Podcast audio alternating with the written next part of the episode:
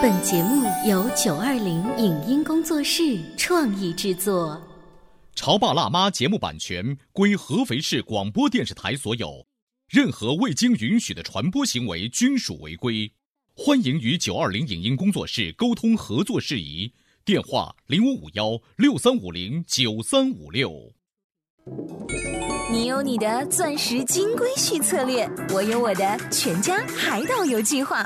你扛着单反泡妞马不停蹄，我为孩子捕捉成长的美妙瞬间。你忽略我的魅力，我会证明这是谁的时代。你否定我的生活态度，我决定我的人生蓝图。帅哥俊男靠边站，有了宝宝的潮爸魅力更爆发。窈窕美女靠边站，有了宝宝的辣妈魅力更火辣。我是辣妈，不是老干妈，我为自己代言。我是潮爸，不是太阳能浴霸，我为自己代言。潮爸辣妈。本节目嘉宾观点不代表本台立场，特此声明。都说亲情血浓于水，可是为什么我们和亲妈之间总是有无限的争吵？面对亲妈的各种冷言冷语，我们究竟该如何面对？为什么所谓的孝顺和边界感有不可忽视的关系？欢迎收听八零后时尚育儿广播脱口秀《潮爸辣妈》，本期话题：你是我的亲妈吗？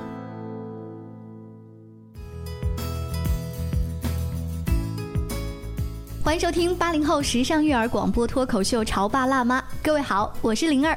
今天直播间呢，为大家请来了 Aden 的妈妈，欢迎大家好，我是 Aden 妈咪。那同为女儿哈，我们呢经常私底下打电话的时候，不是说自己的老公怎么怎么怎么样，自己的儿子怎么怎么怎么难带，而是哦。我跟你讲，我老妈，我都快疯掉了。就就是闺蜜之间吐槽自己的妈妈，这个比例在我们的吐槽电话当中占到了三分之二。差不多，差不多，对不对？嗯。所以今天呢，关于我们是不是不是孝顺的女儿，我们要认真的在节目当中检讨一下。所以请到了心理学方面的专家葛玲丽葛老师，欢迎您。大家好。在葛老师进行专业的分析之前呢，就是想问一下葛老师，你平时跟你的闺蜜也吐槽亲妈吗？也有 很多。就是即便你研究心理学这么多年。就好像妈妈跟女儿之间的战争还是会爆发。嗯，首先我是我妈妈的女儿，我是一个活活生生的人，然后我才是研究心理学的人。这个关系摆的特别好，但是我们跟婆婆之间不会这样，对不对？嗯，曾经有一种讲法说，你把你的婆婆呀当公司的老板、上司去看，你怎么跟老板毕恭毕敬的讲话，你就怎么跟婆婆毕恭毕敬的讲话。老板会让你不爽吧？婆婆也会，但你敢对老板发飙吗？不敢，就是，但是妈妈不是的，所以我们所有的不高兴都会对亲妈来发飙。嗯，A 的妈最近看自己的妈妈，有哪些想吐槽的？呃，可能最近感触比较多的还是在育儿方面会有很多观点上的不同。嗯嗯，主要是，比如老人家喜欢。抱着孩子颠着哄呀，然后或者说早早的给他在辅食里加鸡蛋呀，对，或者说加盐呀，要加盐呀，吃饭的时候要追着喂呀，就是这种这种情况，对。但是我们呢，基本上会提倡孩子就让躺着那儿，然后哭的话我们也不要老抱呀，呃，口味尽量清淡呀，鸡蛋有可能会引起过敏，尽量往后加呀。最后你都是通过争吵胜利了，还是通过什么其他的巧妙的方法？最开始的时候是争吵。但是后来发现吧，争吵似乎解决不了问题。嗯，呃，会想着说是不是能好好的说，然后慢慢的就是因为我也会跟灵儿吐槽，就是她也会告诉我一些经验，所以我现在有的时候发现了这些就是比较好的在网上的一些育儿文章，嗯，我会发给我妈，对，是让她自己去看，嗯，或者我们的节目转发给妈妈听，对，这期 no，这期 no，这期 no，这些都是生活方面的一些小问题，呃，我觉得还不是最主要。要的，有的时候跟妈妈之间的那些矛盾呐，是挺伤心的。我给大家举个例子是什么呢？我们身边有一位朋友，他经常要带着孩子，和妈妈要陪睡呀。突然有一天，他要到外地去出差了，所以呢，他告诉自己的妈妈说：“我订了一个几号的飞机，我要走，那几天可能要辛苦老公还有妈妈了。”他的妈妈讲的第一句话不是说：“哟，你们最近怪忙的，不是，而是。”哼，那你丫头怎么办？你知道，就是那样的一句话，就让我的同事那一瞬间，那怎么办呢？我工作，我丫头怎么办？我丫头不是麻烦你们了吗？你们可以在家照顾啊。但是那一句“丫头怎么办”的背后，充满了是妈妈你对我工作的不理解和不支持。你觉得我天天出去出差都好像是去旅行一样。嗯，所以我的同事就特别特别的难过，他就也来跟我吐槽这句话，说我自己的亲妈为什么都看不见我那么忙，我还得也带孩子怎么样的。就感觉妈妈很冷漠，对，不理解。嗯，但是你要说妈妈不忙吗？妈妈也确实帮我们带小孩很辛苦。如果这个时候我再跟她吵的话，又显得我很不孝顺。所以我就作为女儿，我被绑架上了一个什么名义呢？就是。我是一个不孝顺的孩子，但是我的生活跟我的工作也必须要继续啊。于是我陷入了一个纠结跟两难的这种情境哈。我不知道有一些女儿会不会这样，反正我的朋友跟我吐槽的时候是这种心情。哎，其实我觉得灵儿，你刚才说的那个开头跟婆婆就不会有这样的矛盾啊。其实跟妈妈为什么就会有呢？就是你会对婆婆可能没有那样多的期待。嗯，实际上这种难受、这种拔凉拔凉的感觉，源自于你对。妈妈的一个期待的落空，就是我的妈妈，她应该能够兜着我，不论我闯了多大的篓子，不论我有多么的麻烦，我的妈妈她就应该在那个地方兜着我。但是如果婆婆拒绝了，你会觉得是啊，婆婆帮我带是情分，不帮我带也是本分。然后我拜托她，她愿意帮我带，我都很感恩。嗯，哎，这样一说的话是啊，那是不是我听了葛老师的话，我降低对老妈的期待之后，我就会心里的感觉好一点？嗯，这个确实是一个很很复杂的一个话题啊。就是从某种角度来说，我们在这个成年之后，尤其在自己生孩子之后，这地方有一个身份角色的转化，就是我是一个成年人，然后我的孩子是我是第一责任人，其他的不论是外婆还是奶奶。他们都是一个替补的一个辅助的角色，嗯，但是如果我们没有能够完全完成到这个身份角色的转化，没有完成跟妈妈的这种分化的话，就会对妈妈抱有很高的期待。这个转化，嗯，呃，A 的妈，你觉得你你有做很好的这种脱离跟蜕变吗？啊，其实我觉得这个话题还是跟我们的边界感有关系。是的，对，就是可能我们跟妈妈之间的这个关系太过于紧密了。嗯，就比如说，好像和自己的男朋友和老公之间会出现的问题，就是我觉得当我有问题的时候，当我有事情的时候，你应该明白呀，嗯嗯，你应该懂啊，最应该能帮到我的人应该是你呀。嗯，可是你那个时候你没有帮到我，你反而还这么跟我说，冷水，对，对我就会觉得很伤心。嗯嗯，可是这个其实就。完全取决于你的这个边界感。嗯，你是说谁的？是我们作为年轻妈妈自己？我觉得其实对于妈妈和孩子都会有同样的问题。嗯，可能在那个时候，我就作为女儿，我们会希望说。妈妈，你看到我工作这么忙，这么辛苦，我希望你能帮我多带一带女儿。可是妈，从妈妈的角度，她可能希望的是，哦，你又需要我来帮你带孙女，那你是不是应该好好的跟我说这个事情？你应该说，妈妈，我要出差，那我的女儿能不能麻烦你辛苦两天帮我带一下？而不是理所当然的说，哦，我要出差了，就这个这个东西就丢给我了。可能双方都是在渴望，就是对方能够。多看见自己一点，嗯。就是语气方面，咱们演戏的成分。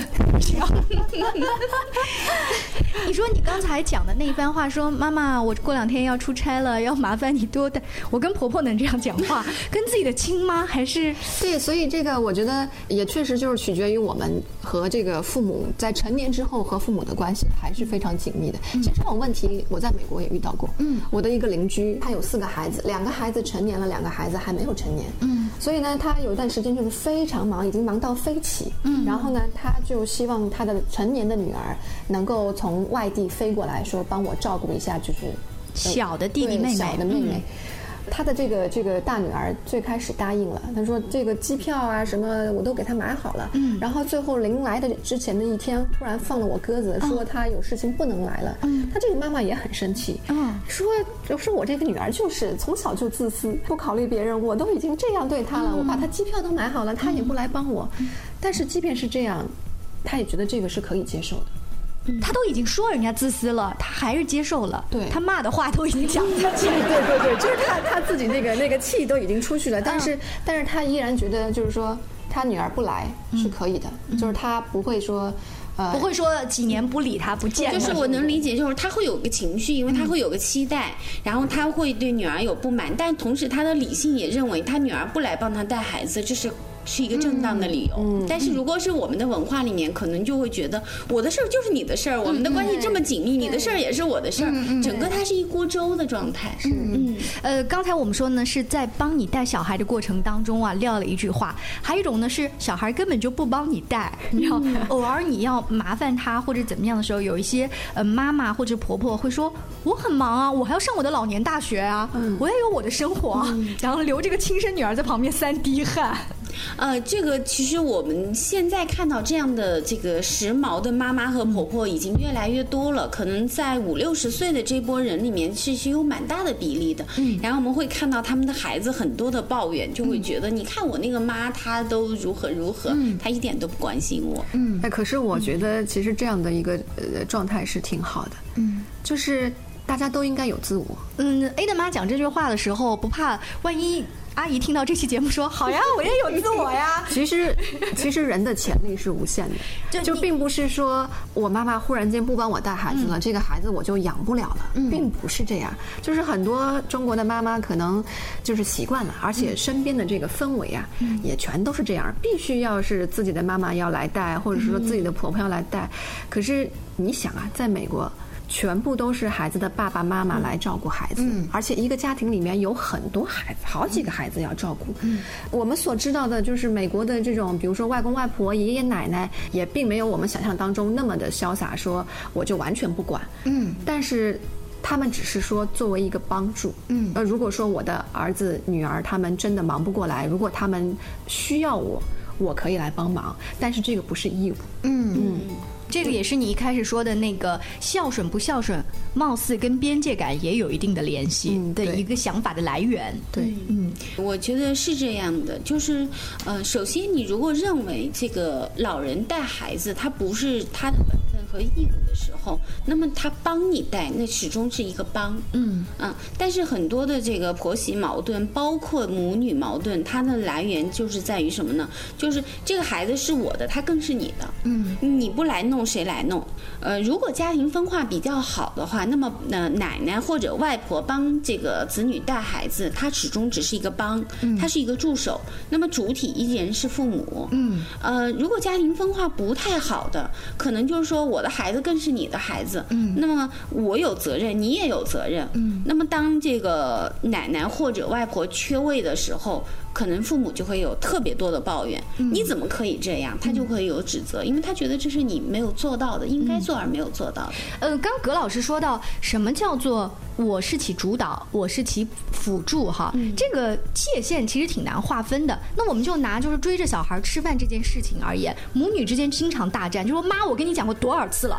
不要喂他吃饭，饿就让他饿着，饿不死。现在小孩营养那么好，对不对？结果呢，外婆都特别心疼啊，红烧肉直接往嘴里塞呀。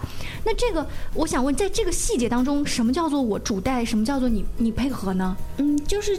大家的一个认知统一的，就是对于这个孩子，他的监护人是妈妈，应该是妈妈讲了算。如果有什么冲突，有什么意见分歧，最终是要以妈妈讲了算。但是我觉得，就是说，所谓的这个，就是谁是第一责任人、第一监护人，这个其实不光是体现在对孩子日常的生活的这个这个照顾上，还体现在对孩子的教育上。嗯，是的，就是说，呃，我的孩子。我希望给他怎样的教育？我希望给他灌输怎样的一个教育理念？嗯，嗯，就像你说的这个吃饭的这个问题，可能现在是没有办法。那等到孩子稍微大了一点了，那妈妈在跟孩子沟通的时候，就会告诉孩子说：“这个饭你应该自己吃。”嗯。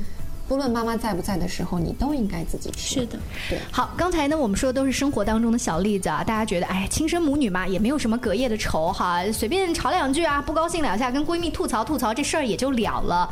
真的吗？广播前的各位，你吐槽一下，这个气就能消吗？我们稍微休息一下，广告之后接着聊。您正在收听到的是故事广播《潮爸辣妈》。《潮爸辣妈》播出时间：FM 九八点八，合肥故事广播，周一至周五每天十四点首播，二十一点重播。网络收听，请下载荔枝 FM、蜻蜓 FM、阿基米德、喜马拉雅、中国广播以及苹果 Podcasts 搜索“潮爸辣妈”订阅收听。微信公众号请搜索“潮爸辣妈俱乐部”，参与节目互动哦。潮爸到，辣妈，准备到，育儿专家，请。中国内地首档八零后时尚育儿广播脱口秀，陪你一起吐槽养育熊孩子的酸甜苦辣，陪你一起追忆自己曾经的小世界。潮爸辣妈。本节目嘉宾观点不代表本台立场，特此声明。都说亲情血浓于水，可是为什么我们和亲妈之间总是有无限的争吵？面对亲妈的各种冷言冷语，我们究竟该如何面对？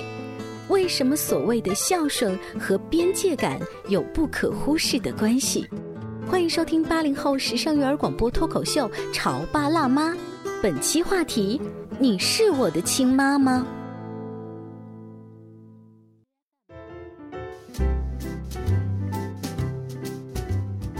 休息一下，广告之后呢，接着回来。今天潮爸辣妈的直播间，灵儿为大家请来了 Aden 的妈妈，还有呢葛玲丽葛老师，欢迎大家好。说起今天的话题，是源于我们偶尔会跟自己的妈妈产生一些矛盾，在自己的工作呀、家务呀，对吧？带孩子的细节呀。说到这个家务啊，真是吐不完的槽。我拖了地了。妈妈，你不要说我没拖，只是你觉得呢？我拖的不够干净而已。你就要拿着拖把在背后喋喋不休的 再把这个地重拖一遍，还要数落我。你能干什么事儿啊？这么多年，你说我就像老保姆一样在后面帮你干了多少事儿？哎呦，我那一刻啊就觉得说，妈，要不呢你就相信我干的还不错，要不呢你就默默的干了。别说我，就是妈妈总用一种让她自己很辛苦，又让女儿也不太舒服的方法，要把这个家庭的小事儿给继续下去，而且经常经常。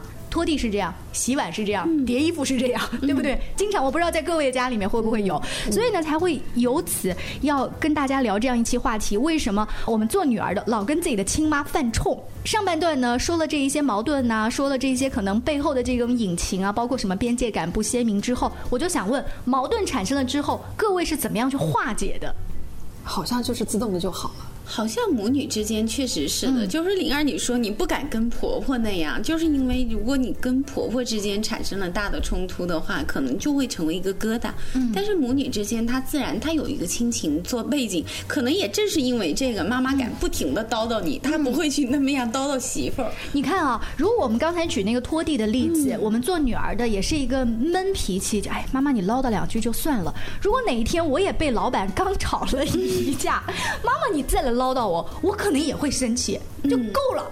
在公司老板也吵我，你现在在家也唠叨我，对不对？这时候的矛盾会升级，但是我不觉得所有的矛盾到最后大家都不了了之，冷战几天这个事儿就化解了。其实我觉得我们的妈妈她在家里面生闷气呢，她期待着女儿主动跟她说对不起。是的，但是我们呢已经不是小孩了，我们不像小时候直接跑过去妈妈对不起。可能我们的对不起后面还会加一句，行了吧？对不起，老妈，行了吧？这但是妈妈又也不搭我话，也不理，以至于我有几次跟我妈妈发生了矛盾啊，包括我身边其他的一些同事，我们最后总结了一个经验，就是我们发短信化解一下。妈妈，今天是我脾气不太好，你讲的对，有道理。我最近呢，可能是因为工作压力太大了，所以没控制住自己的脾气。哎呀，天气热，你们也别老生气，消消火。对不起啊，但是让我当面说说不出来，说不出来。对对。所以最后发现，但是如果你也没有发这一番话，你就指着像以前一样啊，过两三天就好了。嗯。哎呦，我跟你说，妈妈的脾气现在也大呢。嗯。就是。我一边呢觉得我要去哄自己的小孩儿，可能家里的老公偶尔心情不好了，我还得察言观色，哎，也来就是帮着他来调解一下他最近工作的压力。老妈老妈也得我哄，怎么这么累呀？所以我身边最近啊吐槽类似槽点的女同事变得很多。嗯，其实我觉得妈妈在那个地方唠叨，不停的抱怨女儿这里没有做好，那里没有做好，其实她的背景。不过是想让女儿也看到自己的辛苦。对，嗯，就是希望被看到。嗯，妈妈可能会跟你抱怨：“哎呀，你的孩子多么的难带呀！你看你这个家务有多么的多呀！”其实他不过是要女儿一个肯定：“哎呦，妈妈你辛苦了。”所以我们那个时候如果没有理解到这一层，他可能会觉得妈妈在指责自己，然后脾气就出来了。但如果你看到这个背后的东西，是妈妈的一个深层次的需要，嗯，她渴望被女儿看到和肯定。其实她说那么一大堆，无非就是要女儿跟她说一声：“妈妈你好累哦，你真不容易，你赶快歇一下吧。”嗯，那我想可能后面冲突就起不来了。对对对。其实这种情绪可能也是会累积的，嗯，就是当他一直都没有被看见的时候，就是我们总是说妈妈好像现在就是在家里的老保姆一样，嗯，就妈妈似乎也没有自己的生活，特别是中国的妈妈，就是当孩子生下来之后就开始不断的为孩子、为孩子、为老公、为老公，就是她完全没有真正的为自己而做的一些事情，所以她所有的期待都是来源于呃我的老公能认可我，嗯，或者是我的孩子能够认可我，嗯，当我没有。被认可的时候，我就会觉得特别的失落，或者是特别的难过。所以，呃，妈妈是用一种唠叨在刷存在感。对，是的。所以每次在跟妈妈吵完架之后，心里面会默念说：“哼。”我以后才不要成为你这样的妈妈，我以后才不要跟我的孩子用这样的方式去沟通跟交流。可是若干年以后，长大后我就成了你，对，这样对不对？对对对。呃，A 的妈会有这种想法，就是首先是我不要成为你这样子，因为你的沟通方法是不对的。你为什么不可以好好的跟我说那个地？你可以把拖把拧干了再来拖，就是你讲具体的问题在哪里，而不是只是抱怨跟唠叨，对不对？葛老师的意思是说什么？是我们无形当中其实。重复了他们是的，就是妈妈她不会表达自己的需要，她也不会表达自己的情感，于是她用了一种另外的被动的方式去索取。然后，其实孩子在这样的环境下长大，他也一样的学会了妈妈用一种扭曲的方式来表达自己。所以长大以后，孩子也学会了用抱怨、用这种喋喋不休的方式来表达自己的委屈和需要被关注。那 A 的妈，我们还有救吗？有救，有救。嗯，我们您觉得还是有方法来调整？当然，就是当我们去分析一个人他的行为背后的原因的时候，并不是说啊，你看我之所以现在这样，就是因为我妈妈她当年如何如何如何。现在很流行的一个词汇叫原生家庭啊。对。然后我们就把自己挂在这棵树上，我现在有所有的不足，所有的不对，都是因为我爸爸妈妈当年没有养好。那怎么办呢？你没有回炉的机会啊。嗯。而且爸爸妈妈之所以他们会那样。对待你，我相信每一个母亲都是在用她自认为最好的方式来养育孩子，但是她有她那个时代的。不足，有他自己的这个成长环境的一些缺陷，他只能做到如此。嗯，那么现在你认识到了这一点，并不是为了让你凡事都有一个借口去推脱，而是让你能够切断这个家族的传送链。嗯，啊，你认识到了妈妈的这个缺陷，因为现在呃前面我也说了，当这个女儿她足够的呃强大，她能够意识到自己现在是一个成年人的时候，你就有责任和义务去担当起你自己的那。一份的呃重担，嗯啊，你现在不再是当年一个七八岁甚至十七八岁的一个孩子，你现在是一个成年人，嗯，那么你认识到了这些之后。你一可以做什么？就是察觉到之后，咱们再慢慢的改变。嗯，就好像是我们刚刚还是回到拖地的那个例子哈。如果你觉得妈妈的方式不对，可能你想让妈妈改变，这个比较难。难。至少你若干年后对你的孩子可以换一种方式。是的，是这个意思是吗？而且你如果真的看到妈妈背后的需求，那你就给他那个认可和关注呗。嗯。你真正认识到妈妈其实她不是真的唠叨你，不是真的对你有多么。的不满，她只是需要你一个肯定，那么你就去满足妈妈。嗯，呃，尤其是妈妈还有一些呃省吃俭用的习惯。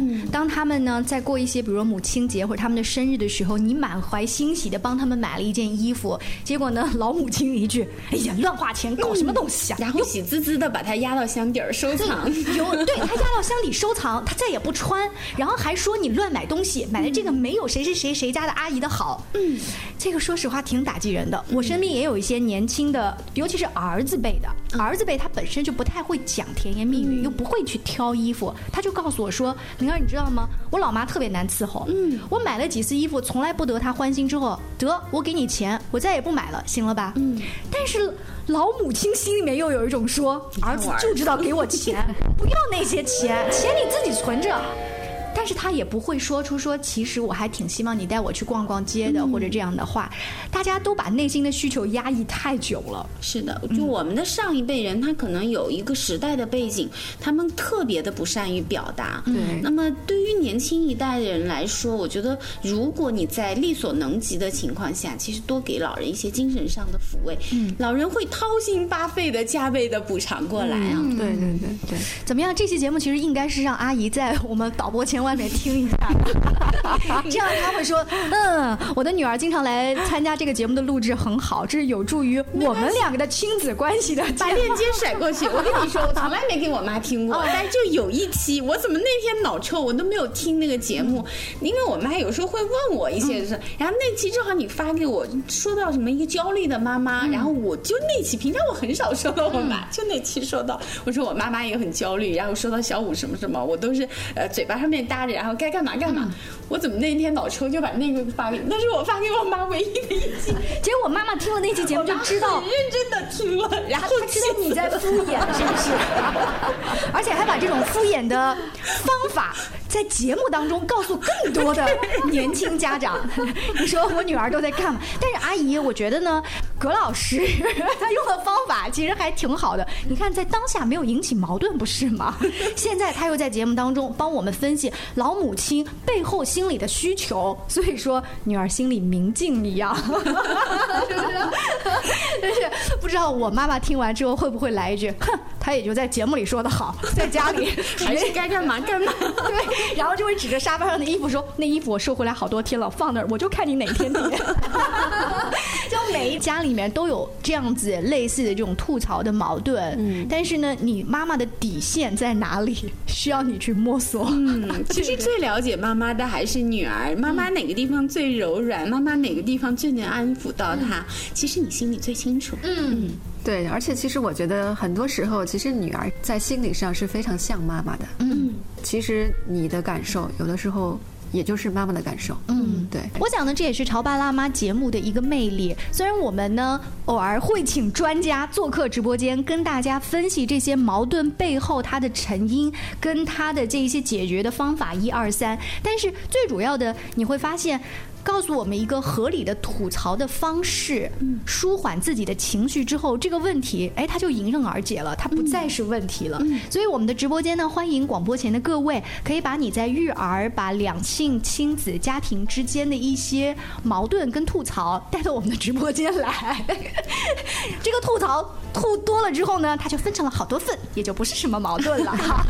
我们的微信公众号搜索“潮爸辣妈俱乐部”，下期见了，拜拜。以上节目由九二零影音工作室创意制作，感谢您的收听。